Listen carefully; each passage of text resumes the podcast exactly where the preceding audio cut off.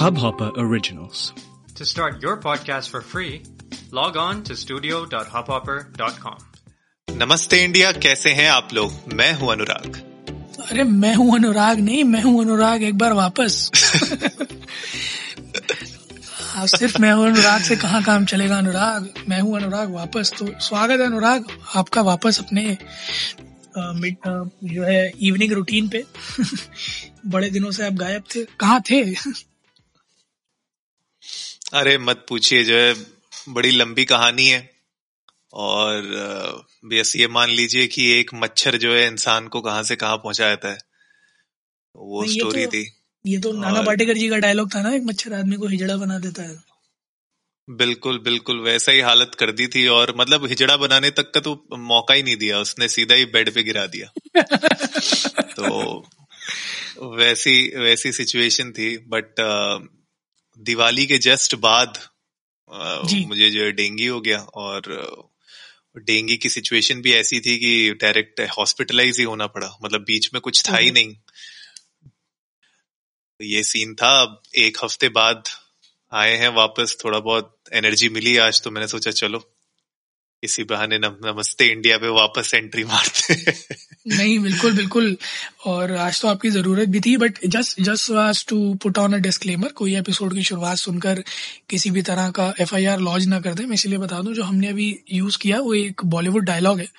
हम कोई derogatory comment pass नहीं कर रहे हैं किसी भी कास्ट, कलर, रिलीजन, क्रीड, किसी के खिलाफ और किसी कम्युनिटी को हार्म करने का हमारा कोई पर्पस नहीं है. यहाँ पर सिर्फ एक डायलॉग का फ्रेम ऑफ रेफरेंस यूज किया गया है, क्योंकि मैं देख रहा हूँ हाल फिलहाल में लोगों के बड़े सिंपल मतलब स्क्रिप्टेड डायलॉग्स को भी लोग बड़ी उल्टी तरह से ले लेते हैं. मैंने अभी सुना राघव जुयाल जो है वो अपने किसी ऑनसेट स्टेटमेंट की वजह से बड़ा क्रिटिसिज्म फेस कर रहे हैं, गाली वाली लिख रहे हैं लोग, उनको डेथ थ्रेट भी आ गए. तो मैं भैया बिल्कुल बिल्कुल हाँ ईमानदारी से कमा के खाने थोड़ी दिक्कत तो है. मतलब हाँ जो आप बोल रहे हैं ना राघव का, वो मैंने अभी इनफैक्ट दिन में मैं देख रहा था उसका. मैंने पढ़ा था किसी के थ्रू, किसी ने इंस्टाग्राम पे अपनी स्टोरी पे डाला था. मेरे ख्याल से वही होता है कि जब आप एक पर्टिकुलर कॉन्टेक्स्ट मतलब आउट ऑफ कॉन्टेक्स्ट ले लेते हैं आप किसी बात को और उसको आप रेसिज्म के साथ जोड़ लेते हैं. तो वो भी जो उन्होंने नॉर्थ ईस्टर्न गर्ल और चाइना को जो रिलेट किया था, उन्होंने मजाक में उसको एक आउट ऑफ कॉन्टेक्स्ट लेके अब उसके ऊपर बड़ी बहस हो रही है. खैर, और हाँ मतलब अच्छा हुआ आपने एक डिस्क्लेमर भी दे दिया. हम तो मजाक मजाक में बोल रहे थे, अब पता चलता कि कोई कम्युनिटी हमारे पीछे पड़ जाती. बट गाइस ऐसा कुछ भी नहीं है. हम लोग like we have harmony and you know respect for everybody. But हाँ मतलब क्योंकि ये बड़ा ही फेमस डायलॉग था और क्योंकि मच्छर ने मेरा काम किया है बड़ा तगड़ा, तो मैंने सोचा कि ये शेयर करना आप लोगों के साथ बनता था. खैर यार शिवम, कैसा रहा मतलब लास्ट पूरा हफ्ते 10 दिन आपने बिल्कुल फोर्ट संभाल रखा था. जनता क्या बोल रही थी, क्या चल रहा था? जनता याद कर रही थी आपको. जनता को एक पल को ये लगा कि आप गए हनीमून पे. मैंने क्लैरिफाई किया लोगों को कि ऐसा कुछ भी नहीं है. तो मतलब अगर ऐसा होता तो ऑफकोर्स मैं नमस्ते इंडिया पे, मैंने जैसा प्रॉमिस किया था कि मैं लाइव कवरेज दूंगा, मैं शादी के पल पल की खबरें बताऊंगा. तो क्यों नहीं बताता मैं. तो लोगों को लग रहा था कि आप जो है किसी पर्सनल रीजंस की वजह से जो है अत्यंत व्यस्त हैं या कहीं नमस्ते इंडिया को छोड़कर कहीं और फैमिली बसाने की कोशिश कर रहे हैं. बट ऐसा कुछ नहीं था. अनुराग कल परसों में ही थोड़ा सा स्टेबल हुए, डेंजर से बाहर आए और हम और अनुराग कॉन्टिन्यूसली एवरीडे टच में थे. एक मजेदार बात जो मुझे ना हर बार यही चीज लगती है Anurag, despite of that we were not able to meet. मतलब मैं ऑफिस के कामों में इतना बिजी था कि ऑफकोर्स मैं मिलने नहीं आ पाया आपको. बट कुछ मतलब By the grace of God, nothing has stopped. आप यकीन मानो कल से मैं भी I am also in almost 9900 fever. But हाँ मैं मेरे को कल एक मोमेंट पे आकर ऐसा लगा था कि मेरे ख्याल में स्ट्रीक जाएगी. But I somehow managed to pull it off कि चलो ठीक है हो जाएगा. और मेरा कल का एपिसोड सब लोगों ने जिन्होंने सुना होगा उनको समझ में आ रहा होगा कि आज इसने बस बनाया है एपिसोड, क्योंकि सुबह से कुछ भी अच्छा ना कंटेंट भी नहीं था और कोई ऐसा कुछ न्यूज़ भी नहीं थी जो मैं शेयर कर सकूँ. एंड में आके मुझे बस एक न्यूज़ मिली तो मैंने कहा लाओ सबके साथ शेयर कर देते हैं. खास करके मध्य प्रदेश के लोग तो कल बहुत खुश होंगे. और अच्छा. जैसी हाँ तो कल जो मध्य प्रदेश में इनॉग्रेशन हुआ इंडिया के सबसे मॉडर्न रेलवे स्टेशन का, आज जो है 340 किलोमीटर के लखनऊ से गाजीपुर के पूर्वांचल एक्सप्रेसवे का उद्घाटन। तो मेरे ख्याल में मोदी हमारे जो है ना एक रोल पे हैं कि क्या क्या बन चुका है, क्या क्या नहीं बना, अल्लाह सब एक झटके में महीने भर में इनॉग्रेट कर कर आके खाली करो, क्योंकि इलेक्शन पास है तो थोड़ा सा जो है ना वजन आना चाहिए बातों में। बट खैर अगर बात करें तो बड़ी उपलब्धि 340 किलोमीटर का ये एक्सप्रेसवे 6 लेन का, जो कि 8 लेन तक एक्सपैंड किया जा सकता है, 9 डिस्ट्रिक्ट से होता हुआ जाता है ये लखनऊ से गाजीपुर तक। और ऑफ कोर्स कनेक्टिविटी के पर्सपेक्टिव से अगर मैं बात करूं तो यस, लखनऊ से गाजीपुर तक का तो अभी तक का रूट है वो थोड़ा सा टीडियस है, मतलब ट्रैवल के अगर मैं लिहाज से बात करूं, बस ट्रैवल के या रोड ट्रैवल की बात करूं अगर, तो थोड़ा सा पेचीदा है वो। ट्रेन का रूट फिर भी थोड़ा इजी है, बट कई जगह आगे सिंगल ट्रैक्स हैं। मैं बहुत टाइम से ट्रैवल नहीं किया तो मुझे नहीं पता, वरना बनारस की साइड सिंगल ट्रैक एक जगह था। तो आई होप कि ये जो एक्सप्रेसवे है ये एक्चुअली में बहुत कुछ लेकर आएगा कनेक्टिविटी के पॉइंट ऑफ व्यू से। अनुराग, आपको क्या लगता है कि जो है, खैर जो दलीलें देंगे एनवायरनमेंट की वो तो देंगे ही, उसको कुछ कर नहीं सकते, everything comes at a cost, चाहे वो एनवायरनमेंट सेव करना हो चाहे डेवलपमेंट करना हो, so both will come at a cost. आपको क्या लगता है पर्सनली कि एक्सप्रेसवेज लाइक दिस या डेवलपमेंट्स लाइक दिस जो कि हमने नहीं देखे पिछले 15 साल में, मतलब मैं यूपी से हूँ, मैंने नहीं देखे 25 साल में, so आपको क्या लगता है कि ये कुछ प्रॉमिसिंग है? नहीं, प्रॉमिसिंग तो है, और जैसे हम लोग आप बता भी रहे थे एपिसोड की शुरुआत से पहले जब हम लोग डिस्कस कर रहे थे कि आपने ट्रैवल किया है उस एरिया में, और उस पार्ट ऑफ यूपी में अभी भी जिस तरीके से ट्रांसपोर्टेशन का पूरा हिसाब किताब चल रहा था वो बहुत ही मतलब बुरी हालत में था। गलियों गलियों के अंदर से मेन रोडें निकल रही थी, बसें भी वहीं से जा रही थी, सब कुछ वहीं से जा रहा था। तो उस सेंस में तो डेफिनेटली इस एक्सप्रेसवे से एक जो बड़ा फायदा होगा वो ये होगा कि जो आपका ट्रांसपोर्टेशन है, रोड ट्रांसपोर्ट हमारे देश का एक बहुत ही important you know spinal cord है एक तरीके से हमारे पूरे कंट्री के ट्रांसपोर्टेशन सिस्टम की। तो उसको एक और यूपी क्योंकि you know one of the biggest हमारी स्टेट्स है, तो वहां पे उसकी कनेक्टिविटी जोड़ना बहुत ज्यादा जरूरी था। और इनफैक्ट मुझे लगता है कि जो आप कह रहे हो ना कि एट अ कॉस्ट, हाँ मतलब कहीं ना कहीं देखो, अब आप 6 लेन 8 लेन हाईवे अगर आप कहीं पे बना रहे हैं वो भी 340 किलोमीटर लंबा, तो बहुत सारी ऐसी जगह होंगी जिनको डेवलप किया जाएगा। और ऐसा नहीं है, जैसे मैंने अभी देखा था यहाँ पे भी जब ईस्टर्न एक्सप्रेसवे भी जो बना, अगर आप देखोगे उसके आसपास भी ग्रीनरी है अभी।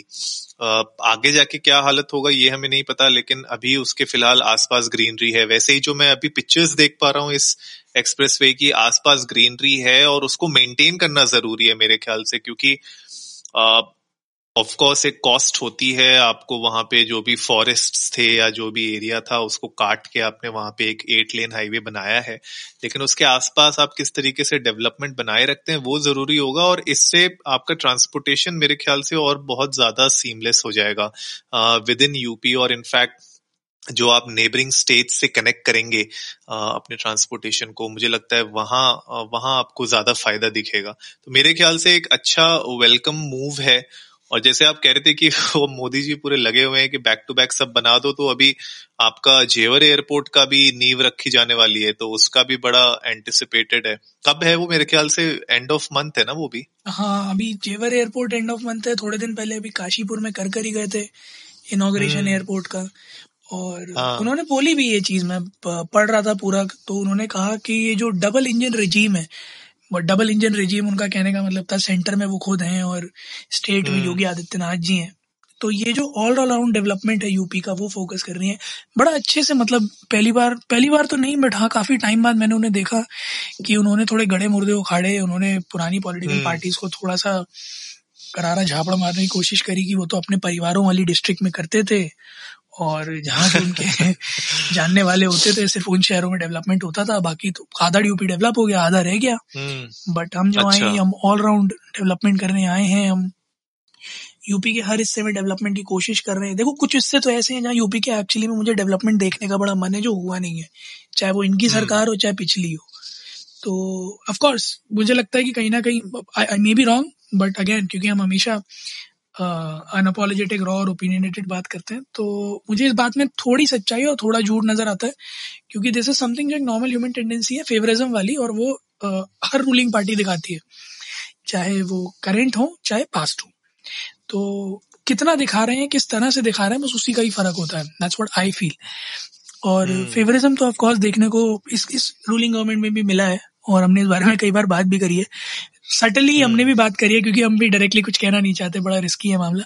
बट हाँ, ये बात तो तय है कि यूपी का जो फिलहाल डेवलपमेंट रेट है दैट इज़ क्वाइट गुड, चाहे वो कई मामलों में हो, चाहे इंफ्रास्ट्रक्चर के मामले में हो, चाहे क्राइम रेट कम करने के मामले में हो, चाहे मेडिकल इंफ्रास्ट्रक्चर के मामले में हो, क्योंकि कई सारे नए मेडिकल कॉलेजेस और इंस्टीट्यूट्स भी और वो हॉस्पिटल्स भी मेरे ख्याल में ऑन द लिस्ट है ओपनिंग के, जैसा उन्होंने बात भी करी। तो और मेरे ख्याल में यूपी के अंदर 2 या 3 एम्स भी खुलने का कुछ प्रावधान होने वाला है जल्दी।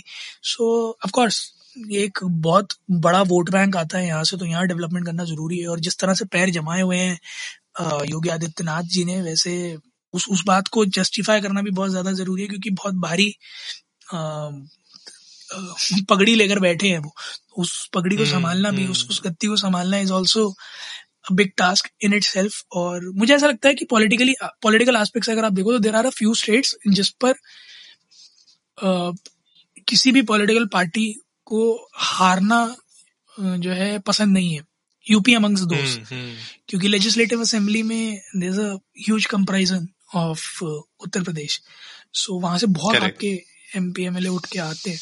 So this is not a territory जो आप लूज करना चाहते हो, और ऐसे में फिर जहां नहीं मिले हैं वहां पर ही, लास्ट टाइम जहां नहीं मिले वहां पर ही आप इस बार टारगेट करने की कोशिश करोगे। कल के जो एपिसोड था अनुराग, उसमें भी हमने ये बात करी थी कि 2018 में जो इलेक्शंस हुए थे वहां पर थोड़ा सा जो ट्राइब्स का वोट था वो कम आया था, इसीलिए जो है एयरपोर्ट का नाम हबीबगंज से चेंज कर रानी कमलापति रखा गया। फिर वहां पर ट्राइबल प्राइड डे वाले दिन ही लॉन्च किया गया उसको।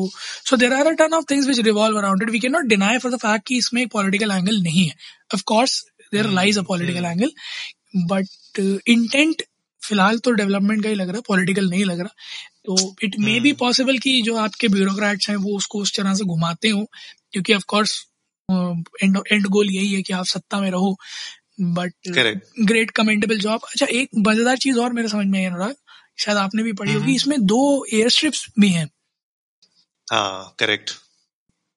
और मोदी जी बोलते भी हैं कि मैं तो इमेजिन भी नहीं किया था कि इस वाले पे मैं एयरप्लेन से अपने लैंड करूंगा। मैंने कहा कि आप नहीं भी करते तो आप हेलीकॉप्टर से कहीं पड़ोस में लैंड कर जाते हैं। नहीं, ये मेरे ख्याल से एक अच्छा मूव है अगर आपने एक एयर स्ट्रिप रखी है, बिकॉज अगर जस्ट इन केस आपको यू नो मिलिट्री को या एयरफोर्स को कोई भी ऑपरेशन अगर करना हो और उसके लिए अगर उनको एक इमीडिएटली स्पेस चाहिए जहां पे वो लैंड कर सकते हैं या जहां पे वो रिग्रुप कर सकते हैं अपने बाकी फोर्सेस के साथ, मेरे ख्याल से उस पॉइंट को मद्देनजर रखते हुए ये एक एयर स्ट्रिप बनाई गई है जो ऑफ कोर्स आईएएफ के लिए यूज की जाएगी, कमर्शियली यूज नहीं होगी। तो मुझे लगता है कि वो भी एक अच्छा डिसीजन लिया गया है। इस तरीके के मतलब जो इसको एक तरीके से कंटिजेंसी प्लान्स आप कह सकते हैं, कंटिजेंसी प्लान्स को भी सोच समझ के रखा गया है, बिकॉज ये सब भी छोटी छोटी चीजें हैं जो मैटर करती हैं, जो हम लोग को लाइक एज जनरल सिटीजन हम लोग को शायद ना समझ में आए कि भैया तुमने क्यों स्पेस वहां पे यूज किया है, बट आप अगर उसको national security point of view से देखें और लॉजिस्टिक्स पॉइंट ऑफ व्यू से देखें तो उससे शायद सेंस करता हो उसके लिए। तो मुझे तो वो अच्छा लगा। और जो बाकी आप पॉइंट कह रहे थे शिवम, वो भी बहुत आपने सही पॉइंट उठाया कि जो डेवलपमेंट हो रहा है अभी फिलहाल वो पॉजिटिव वे में देखा जा रहा है, और फेवरिज्म तो खैर होता ही है, लेकिन हाँ जो मैं भी पॉइंट यहाँ पे ऐड करना चाहता हूँ वो यही है कि डेवलपमेंट हो रहा है and that is more important. और मैं चाहता हूँ कि ये जो डेवलपमेंट है बाकी स्टेट्स में भी अलग अलग एरियाज में जहां पे भी प्रॉब्लम्स आ रही हैं उनको एक एक करके एग्जीक्यूट किया जाए। एक साथ तो सारी चीजें नहीं कर सकते, ऑफ कोर्स, सीधी सी बात है, मतलब इट्स नॉट ह्यूमनली पॉसिबल कि हम पूरे देश का डेवलपमेंट एक साथ कर दें, लेकिन एक स्टेप्स किए जा रहे हैं। अगर यूपी में हो रहा है, मध्य प्रदेश में हो रहा है, तो पंजाब में भी होना चाहिए, कर्नाटका में भी होना चाहिए, तमिलनाडु में भी होना चाहिए। मेरे ख्याल से हर एक स्टेट में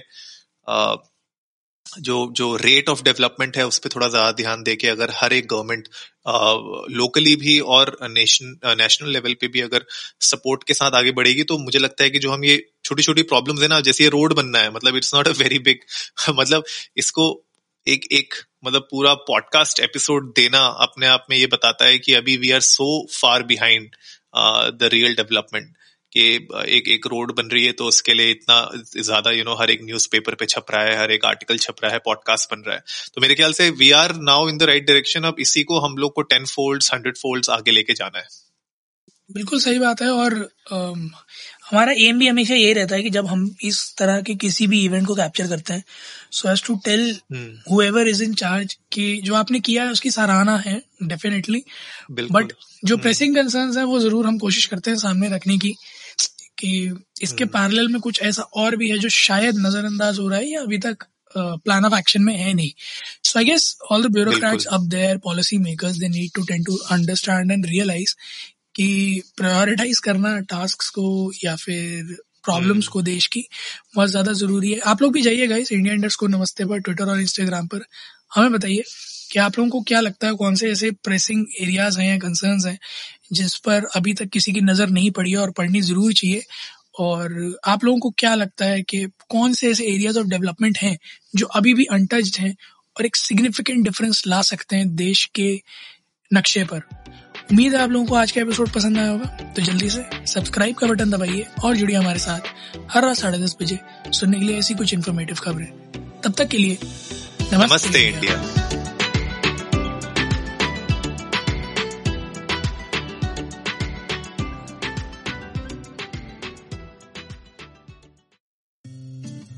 इस हबहॉपर ओरिजिनल को सुनने के लिए आपका शुक्रिया. अगर आप भी अपना पॉडकास्ट लॉन्च करना चाहते हैं तो हबहॉपर स्टूडियो वेबसाइट पे रजिस्टर करें और 1 मिनट के अंदर अंदर अपना खुद का पॉडकास्ट लॉन्च करें. यही नहीं, स्टूडियो देता है आपको पूरी आजादी कहीं भी कभी भी अपना पॉडकास्ट लॉन्च करने की सिर्फ 3 आसान स्टेप्स में. तो साथ में अपना पॉडकास्ट शुरू करने के लिए तैयार? Just hop on Hubhopper, simply content.